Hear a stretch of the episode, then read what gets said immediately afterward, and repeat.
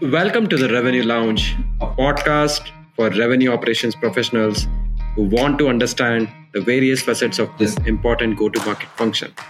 In each episode, the team at Nektar interviews revenue warriors on how they are reimagining revenue operations in creative and disruptive ways.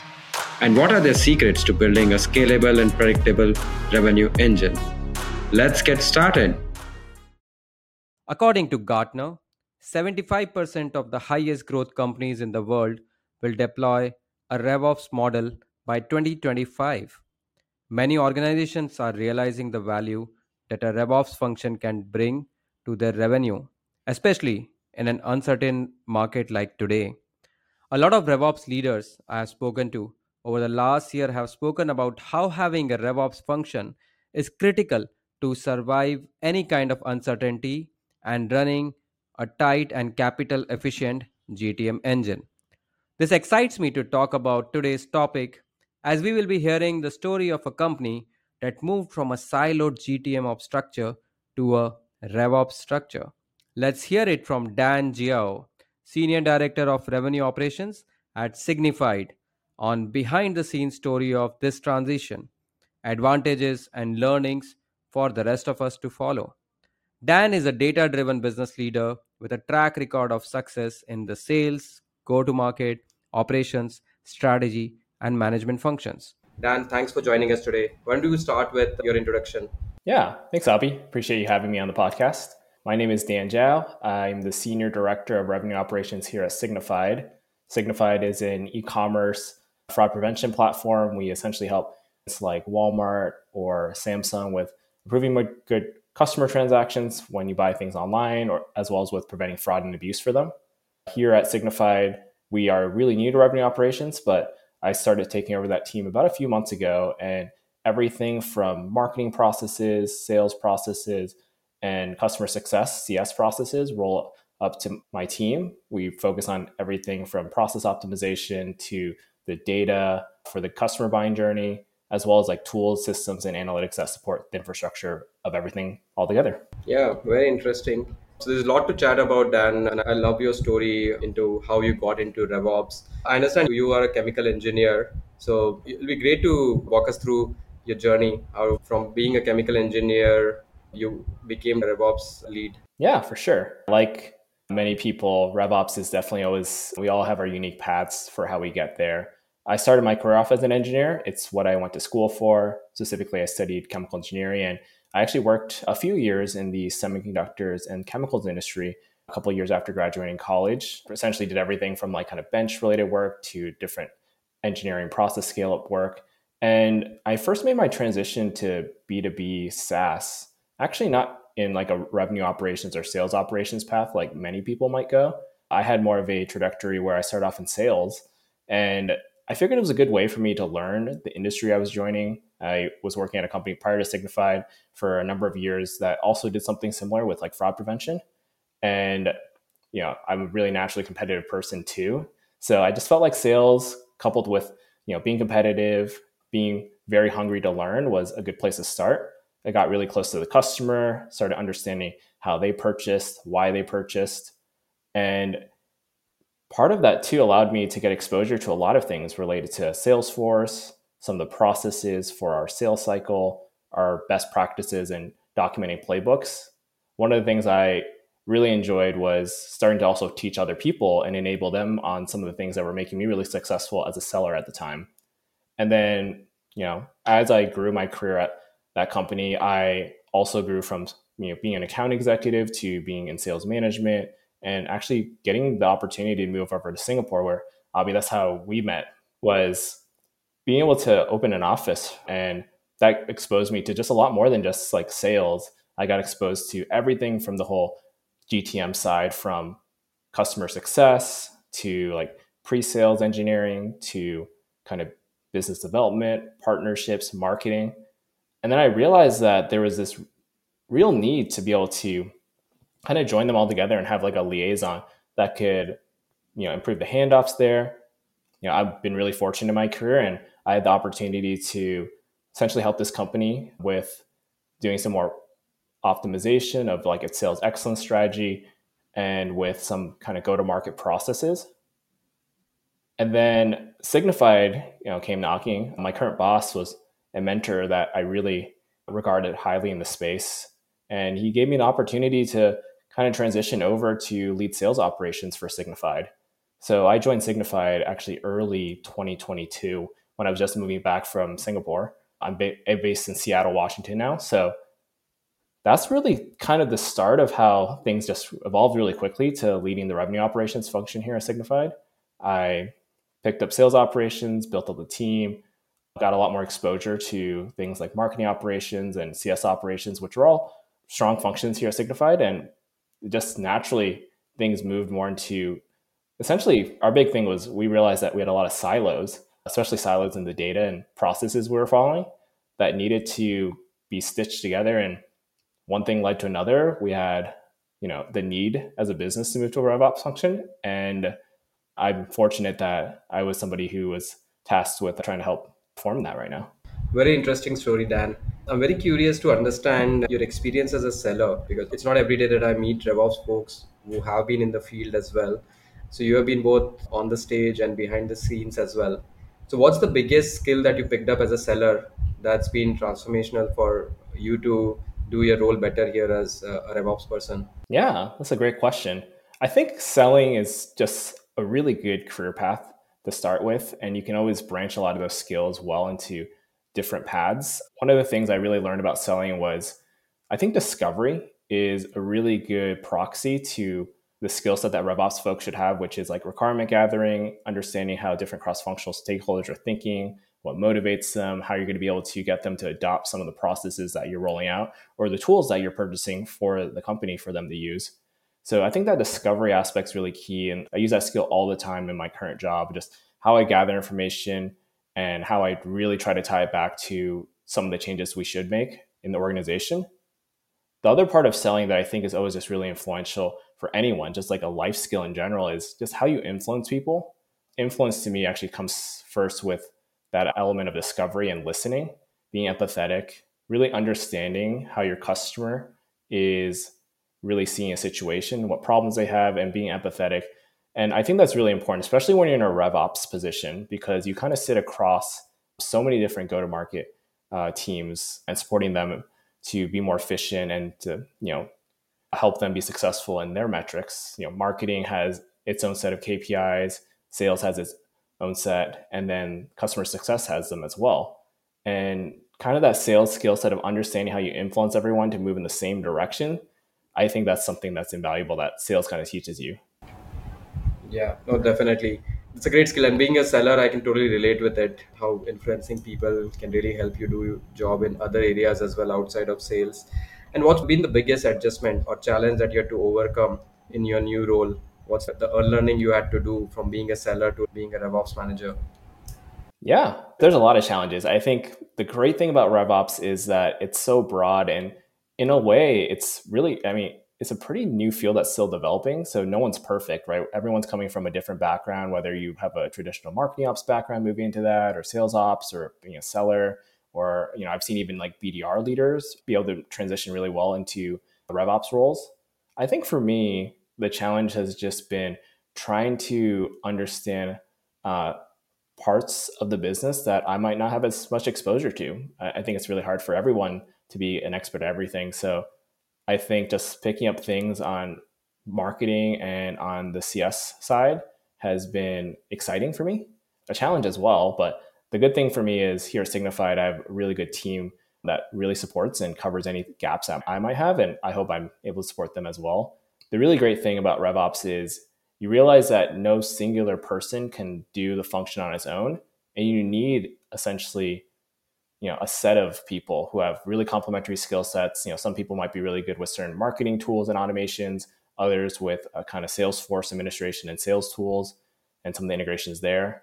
Others might be more process minded and project management folks who can really drive change. And then you have your kind of, you know, leaders and line management that all have like kind of different soft skills that contribute value to the RevOps org and to the company that you're at. So yeah, I'd say challenges are like just picking up things that I might not have naturally had direct experience with, but you know, that's also part of why I really enjoy this job. Very interesting. And how long back did uh, you guys start RevOps at Signifyd? Yeah, well, you're catching us like in the early innings. So we formally started RevOps back in November, like from a formal organization standpoint. But I'd almost say that we were starting to act like a RevOps organization even as early as middle of 2022. So a few months even before we formally had the organization announcement. So how that started actually was maybe selfishly when I was leading the sales ops team, I was thinking like, man, I really want to learn more about what our marketing ops team and our CS ops team is doing. I told my boss like, hey, I think we should just all come together and meet in San Jose, which is where Signifyd is headquartered. Our company actually generally is like remote hybrid. So we have folks from all over. I'm based here in Seattle. We have that are based in like San Jose headquarters, others based in like Texas. We have a lot of folks in New York and kind of the East Coast. But I thought it was a good idea just to come together because, you know, rather than just kind of Zoom fatigue of just trying to get things done over virtual, that it'd be really nice for us just to come together, have like a offsite near our headquarters. And that was when we started sharing, you know, processes, kind of knowledge, starting to enable each other.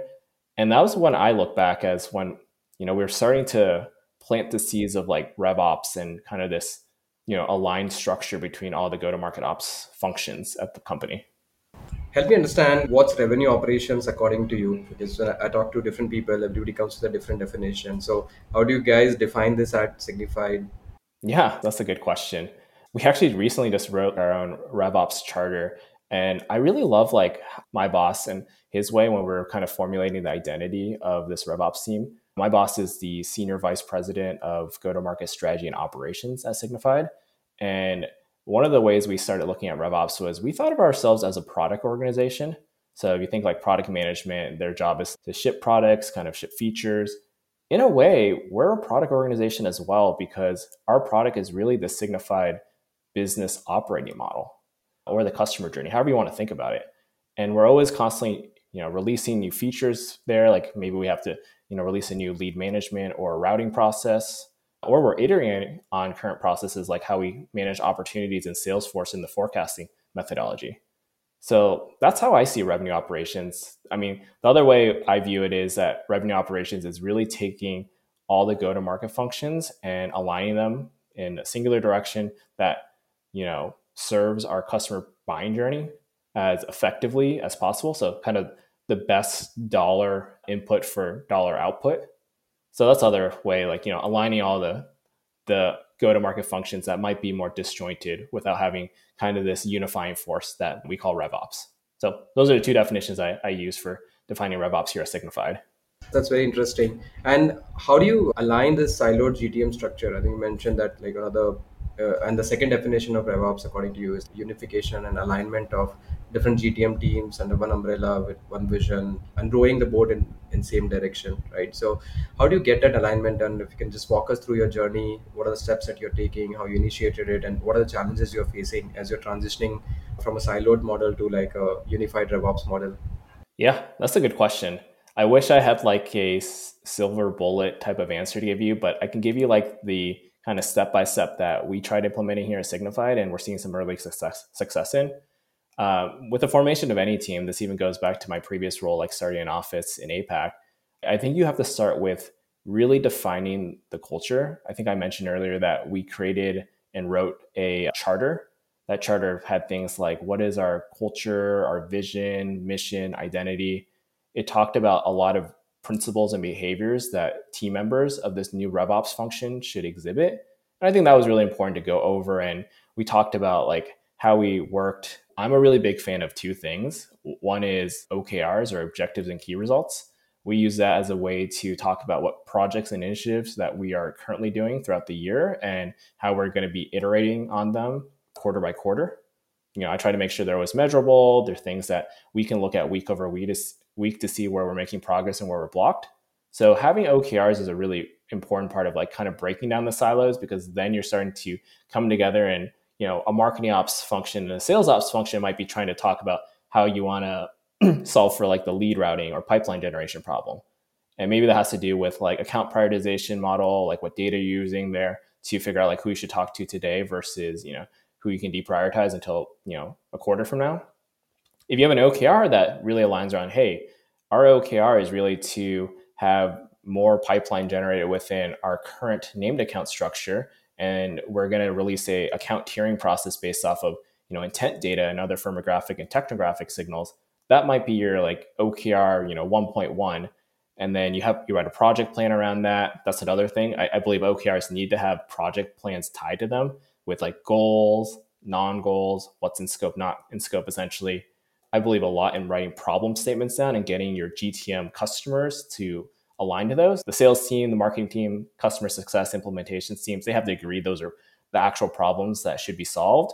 And then you should really write down the project details and have like a task tracker so you you're always, you know, keeping yourself and your whole team accountable to what you're delivering. So I think that's the first part that I really like, having like OKRs, having project plans and trackers. The second piece I think is just really critical and you know, I think Nektar does a lot here too is around the data element. Oftentimes, where silos happen is people creating new data fields in different systems. Nobody really knows what data to trust for making key business decisions. You know, take for example here Signifyd, we used to have two go live dates, one that existed within Salesforce and another that existed within like our CS platform. One was getting maintained which was the CS platform field because of course they were close to the customer. They, they knew when it was going live. Salesforce was it was like almost a legacy field, and we weren't really bi-directionally syncing the fields, which we should have. And I really believe that how you break down silos is just starting to look through like all the data you need for the key executive decision making kind of you know the big insights for the exec team you need insights that are at the sales management or line management or marketing management level and you need it at the individual contributor level as well. And then you need to really come together. And I don't know, I'm a big believer of this, and I think more RevOps teams should do this. Just starting to document what data you have, what's the point of truth, and what each field means. I think that goes a long way to getting people to speaking a common language. And you know, that's the second part I'm a big fan of. So OKRs, and you kind of need to get your data right and kind of have a data dictionary around those elements. Data dictionary is a big one. I mean, we keep hearing about that from a lot of specialists like yourself. And it's very surprising that many organizations don't have that. Pretty late, I've interacted with some of the companies which are leading up to an IPO and they are just now initiating data dictionary. So it's very surprising to see that it's more common than not that companies don't have the data sorted. Coming to the other pillars of RevOps, there are tools, systems, processes, and data as four fundamental pillars that RevOps works upon. Which are uh, the areas out of these four where you have seen a lot of silos typically manifest and where you saw silos at Signifyd and you're working on unifying them through RevOps? Yeah, I mean, technically all of them, but I'll say the main one that really causes, you know, you said tool systems like process, you know, analytics, data, right? Uh, so, I mean, tools and systems are probably the easiest place for I think a lot of organizations, or at least Signifyd has seen some of its challenges when it comes to silos. Back in 2021, before I joined the company, we actually made a lot of investments. I think it was during a time where e-commerce was you know, doing really well. We just came off of a you know recent funding round, and this was I think good because we took a lot of our budget and invested it into a lot of tools. Many of those tools we still use today. They're kind of what I would call like just required in any good RevOps tech stack. So we bought everything from all the data enrichment tools, like you know outreach automation tools, analytics tools out there, and scheduling tools even right.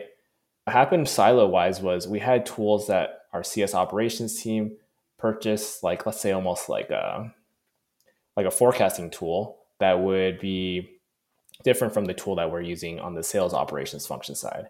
Another example might be silos that happened where like the marketing operations team purchased a scheduling tool, but we had that through like another tool of ours, like SalesLoft had it, and the sales team was using that instead of you know what the marketing team purchased. So that's like one place from like a, silo perspective. The good thing is RevOps helps identify all the tool stack really quickly and looks at like what you're going to invest more into and what you're going to you know either cut or downgrade in costs.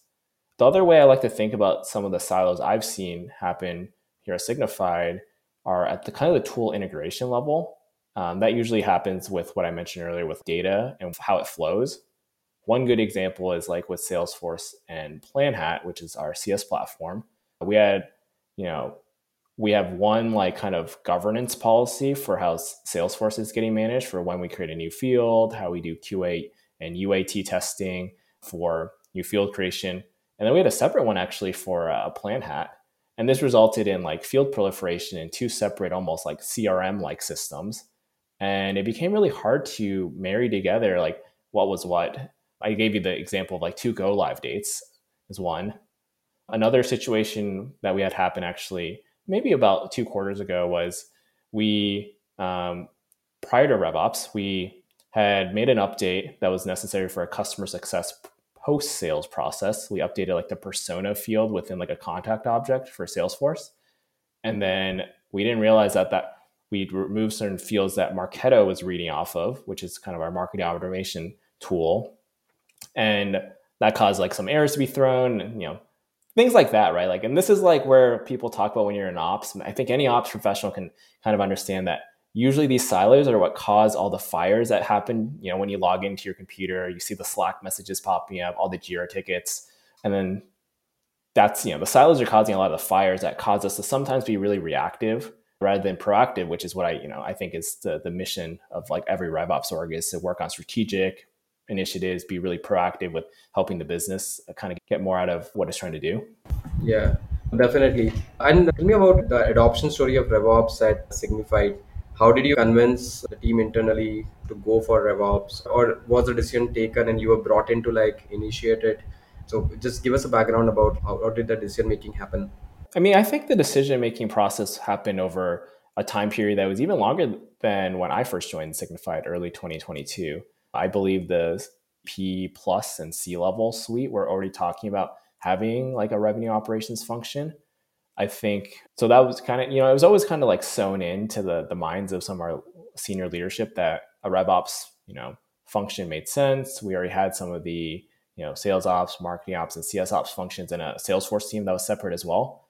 But I don't know if it was a singular person suggesting it that caused it. I was a big advocate of it within my first few months of joining Signifyd, and I was a pretty big proponent of it. I tried to help influence my peers to operate almost like we were a RevOps team without using kind of the title of RevOps.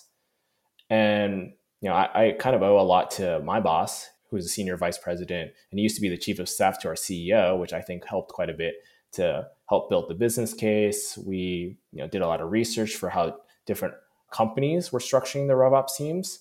We talked to a lot of different consultants. I think Abhi, you and I even talked a little bit about it when we were contemplating making that change. And I'm trying to think about like what was really the selling point. I think that one of the big selling points was we knew we needed to optimize some of our costs and we saw some quick wins from a tools management standpoint of RevOps being able to do we also just looked at some of the really big initiatives that we had at the company for like lead management, scoring, and routing. You know, named accounts. We're moving to a named accounts sales territory structure with you know account prioritization and tiering needs. We had a lot of handoff processes, I would say. So like account executive and solutions engineering handoffs to the CSM and implementation managers. And we started realizing that these weren't singularly sales ops problems or marketing ops problems or CS ops problems. They were just go to market problems. And we wanted to just have an org that thought about the whole customer journey. And it didn't stop from like lead handoff to account executive, which was, you know, be a marketing ops function, or from like, you know, picking up the lead to contract closure, which is just sales ops. And then just picking up the customer and just, you know, getting them the value and then, you know, waiting for them to renew or churn, which is CS ops. So I think our CEO realized that that was important. My boss was a big advocate. I was a big advocate. And there was a lot of discussions that happened over the course of months. So it wasn't something that we woke up and said, let's do RevOps. It was more like, we want to do it, but let's be thoughtful. Let's write out, you know, some plans. Let's talk to consultants, and then let's weigh the pros and cons. And ultimately, we we made the decision, and we did a we had, we did a soft transition. So I will say that we didn't just do it overnight. Um, so we we had it slowly trickle into the structure that we now have here at Signifyd as of a few weeks ago. Take us through the change management process that you're following to transition into the RevOps org. Yeah, yeah, I, I can talk about that. So we started off by just having when I got promoted up to lead all revenue operations at Signifyd, it was having our marketing ops function roll into me, sales ops roll into me still, and then CS ops and then the Salesforce team. Salesforce actually originally reported into like a business intelligence function here at Signifyd. That was like the first phase. It was just like, hey, we're not going to really change too much from like how the org chart is necessarily, besides it just going to to Dan. And then what we're doing now, and maybe this is kind of interesting for people to hear how Signify does it, we actually started structuring the RevOps org more around functional skills rather than just the you know traditional sales ops, marketing ops, and CS ops leader report up to a you know a RevOps leader. So under kind of like the umbrella of RevOps, we have a person who reports to me that handles both marketing operations and sales operations is how I think about it, but more on the process side. So I think about that them as more of like a pro- process and project management team that handles everything top of funnel and pre-sales. I have another lead who handles like post-sales processes, so not just like CS related processes, but implementations is really a key customer of ours as well here at the company. So everything related to like that, so referrals, advocacies, onboarding, upsells and expansions, you know, that kind of person handles our processes there. And I make sure like the pre-sales process leader and the, the post sales process leader communicate. So we standardize things, especially when it comes to like opportunity management. This part is the biggest change for us from the change management perspective, but we have a leader who's joining us who's going to handle all of what I call revenue tech, which is owning tools, systems, as well as like kind of the reporting and analytics infrastructure for a go to market team. So we'll have this person lead up our Salesforce and CRM, CRM administration, some of the sales tools we have, as well as the marketing tools that we have. And then, you know, TBD on a few other folks within that team. But essentially, we're going to have like this overlay team that's supporting the pre sales processes team and the post sales processes team. And then I also have a commissions report directly to me. So anything related to commissions for account executives, customer success managers, solutions engineers and business development reps. You know, I have a person who handles that for the, the whole company. It's very interesting to see you adopted the functional structure over the conventional structure. And the way you explained it, it sounds that it would drive a lot of productivity and efficiency and would also ensure that you're addressing the whole life cycle uh, for the buyer and across your sales process. Then again, creating silos, right? Because there are a lot of RevOps teams that move into RevOps at a superficial level, but then still are working under silos. But I think the way you are implementing it, it sounds like it's fully integrated and it's a lot more functional that way. So it's, it's very interesting. So, what are some early results that you've seen since you moved to this structure? What are the benefits that you foresee as well, along with what you're already seeing? Yeah, we're seeing a lot of early benefits. I think one of the lead indicators for us from kind of the tools perspective is we've consolidated a lot on our tech stack. I think we not only is that just like a cost savings, but I think we also got a lot better at understanding like what tools we're going to actually invest in and how we're going to operationalize some of these tools. So like there's certain tools that we decided are going to be part of our strategy for the first half of this year that will help with like account prioritization or with like you know forecasting or just with like kind of better insights for our executive team to make you know timely and accurate decisions on what to do with the business. So tools consolidation is a good one. So that helps us a lot from a cost savings and just I believe we'll get, see more ROI from some of the tools that we've you know paid quite a bit for. These other one, it's not as measurable, but I see good behavior here, which is we have a lot more clear and focused OKRs. We used to have you know different OKRs for every team, but you know essentially right now we have like nine you know objectives and key results that the whole RevOps team, which here signifies that about 15 people, are focused around executing against. And I'm starting to see a lot better cross functional communication.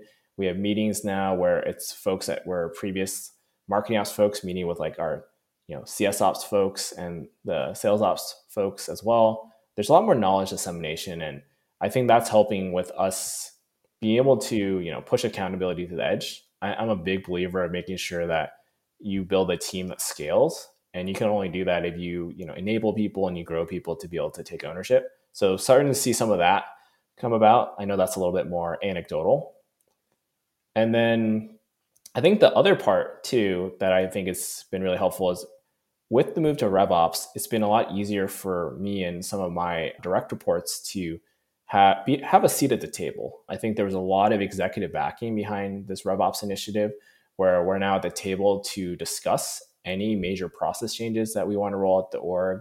We always provide the perspective on what's possible from a tools and systems perspective. And we always provide the perspective on, you know, what, you know, today should look like, you know, kind of V1 release versus like what the you know v5 release of something should be which i think has benefited the organization greatly with how we you know iterate you know 1% better every day is kind of my mantra there.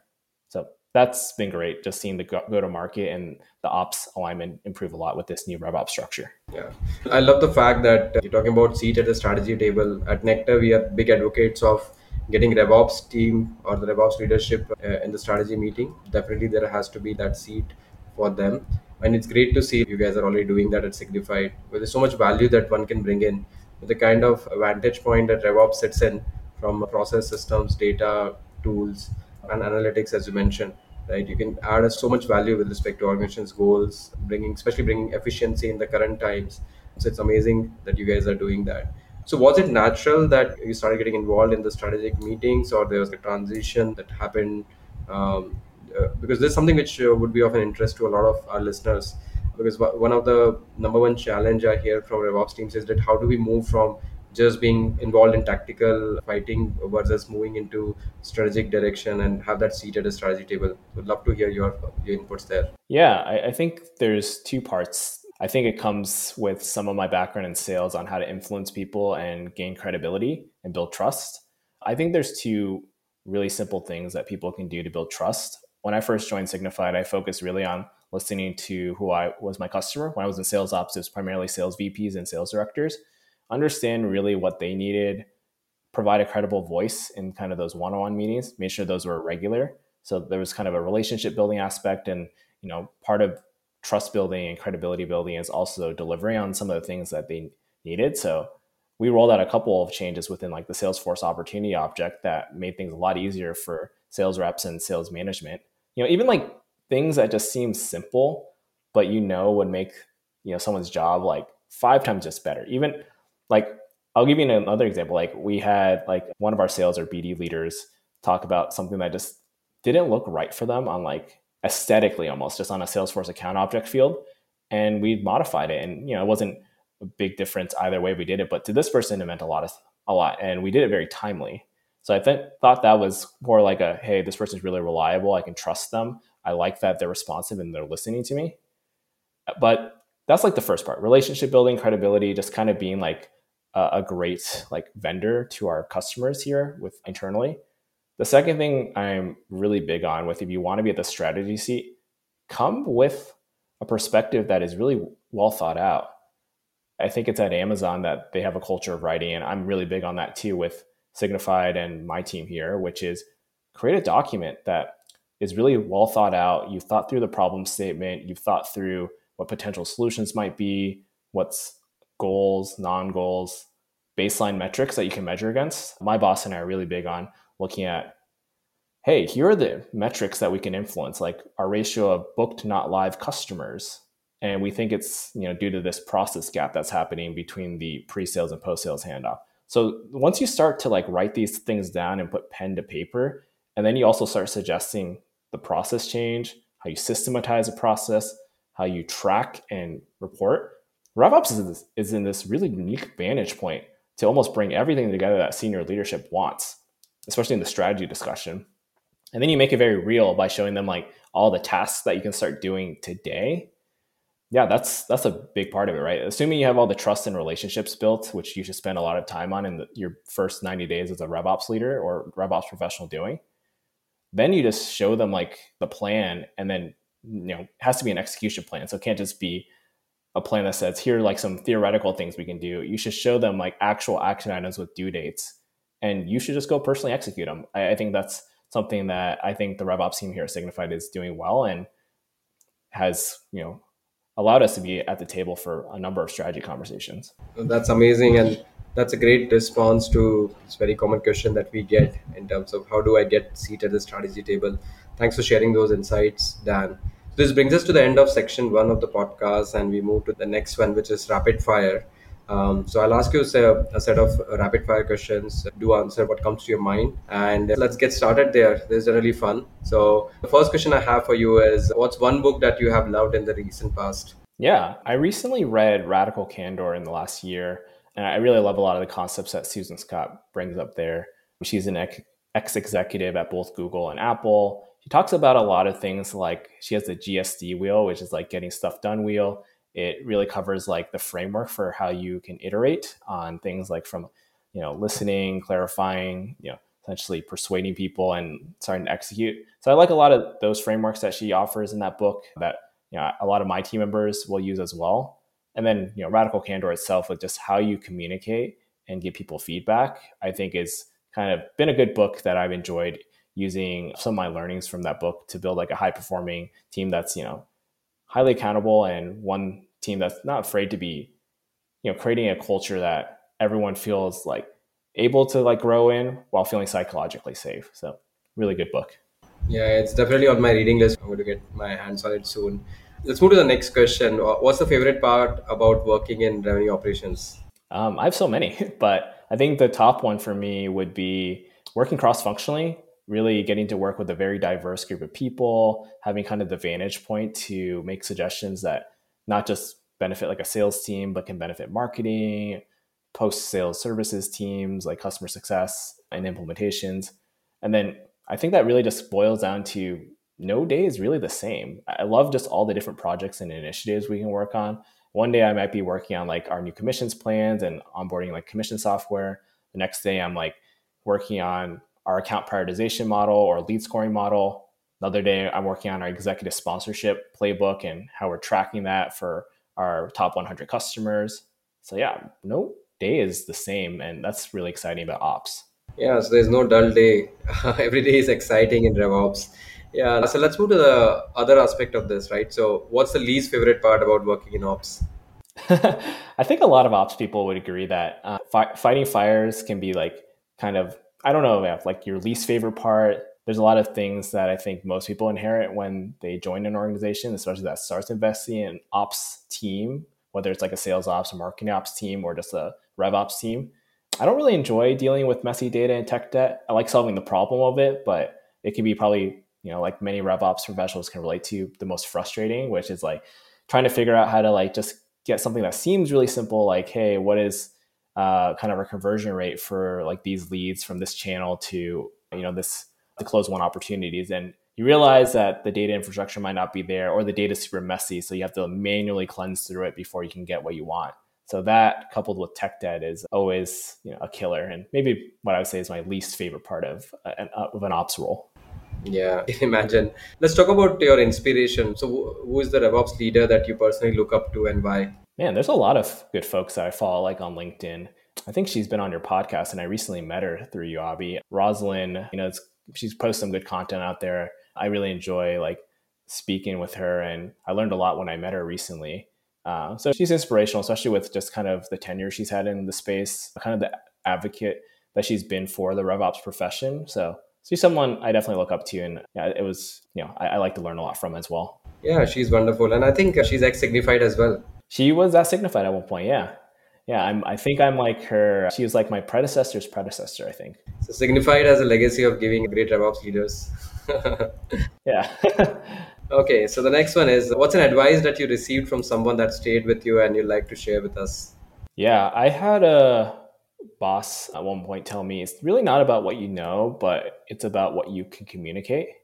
So the value isn't like kind of the knowledge that you sit, you know, let sit within your own mind uh, that's only you know that doesn't scale. It's not a force multiplier, but it's about what you're able to give back and how you can communicate you know your ideas to other people, how you influence them. So I think that's really good advice. For me, I'm you know I wouldn't say I'm like as good verbally. I think I'm a lot better at written communication. So I really picked up writing, and that was like my way to you know, actualize you know the whole it's not about what you know it's about what you communicate mantra so I really picked up writing in the last few years, and that's been huge for me for my career and just for providing impact at the companies I've worked at. Yeah, you do some blogs as well. Have you started writing any of the blogs or? Any, anything there outside of your work area? Man, maybe that's like a 2023 like resolution for me. I, I haven't started writing any blogs, but maybe I need to start like one on RevOps or just something else that I really enjoy. Yeah, we, we look forward to your content. I'm sure you have lots to share, and I've seen your written communication; it's excellent. So I'm sure like everybody in the community will benefit from your content. So looking forward to that. Last one for you, Dan. What's one piece of advice you'll give to people who like to have your job someday? I'd say the the big advice I give to everyone when they want to grow in their career or if they want to have the job I'm currently in is just stay curious. What that means in practice is raise your hand. Like don't be afraid to volunteer yourself for a project or you know some type of initiative that you might not be a 100% expert in. Uh, i've always grown the most in roles where i took something on like moving to singapore and trying to like open an office. I don't know if i felt really qualified for it but i felt really curious about it and i just put myself out there. So be curious always be humble about it. So like be okay with saying i don't know but i want to figure it out and I think that mindset that you have really takes you far. So I the other thing I really tell people too is don't think about, you know, taking on opportunities as like you need to go kind of like linearly, like analyst one to senior analyst to like manager to director. And then you have to stay within like one functional area. I, th- I think especially within RevOps, it's good to actually kind of move and kind of have a tour of duty around different types of functions. I, I wish I had like a tour of duty doing maybe some type of marketing or even customer success role before moving into kind of revenue operations leadership. But how I think about my career is really it's like a series of missions and like one of those space mission video games.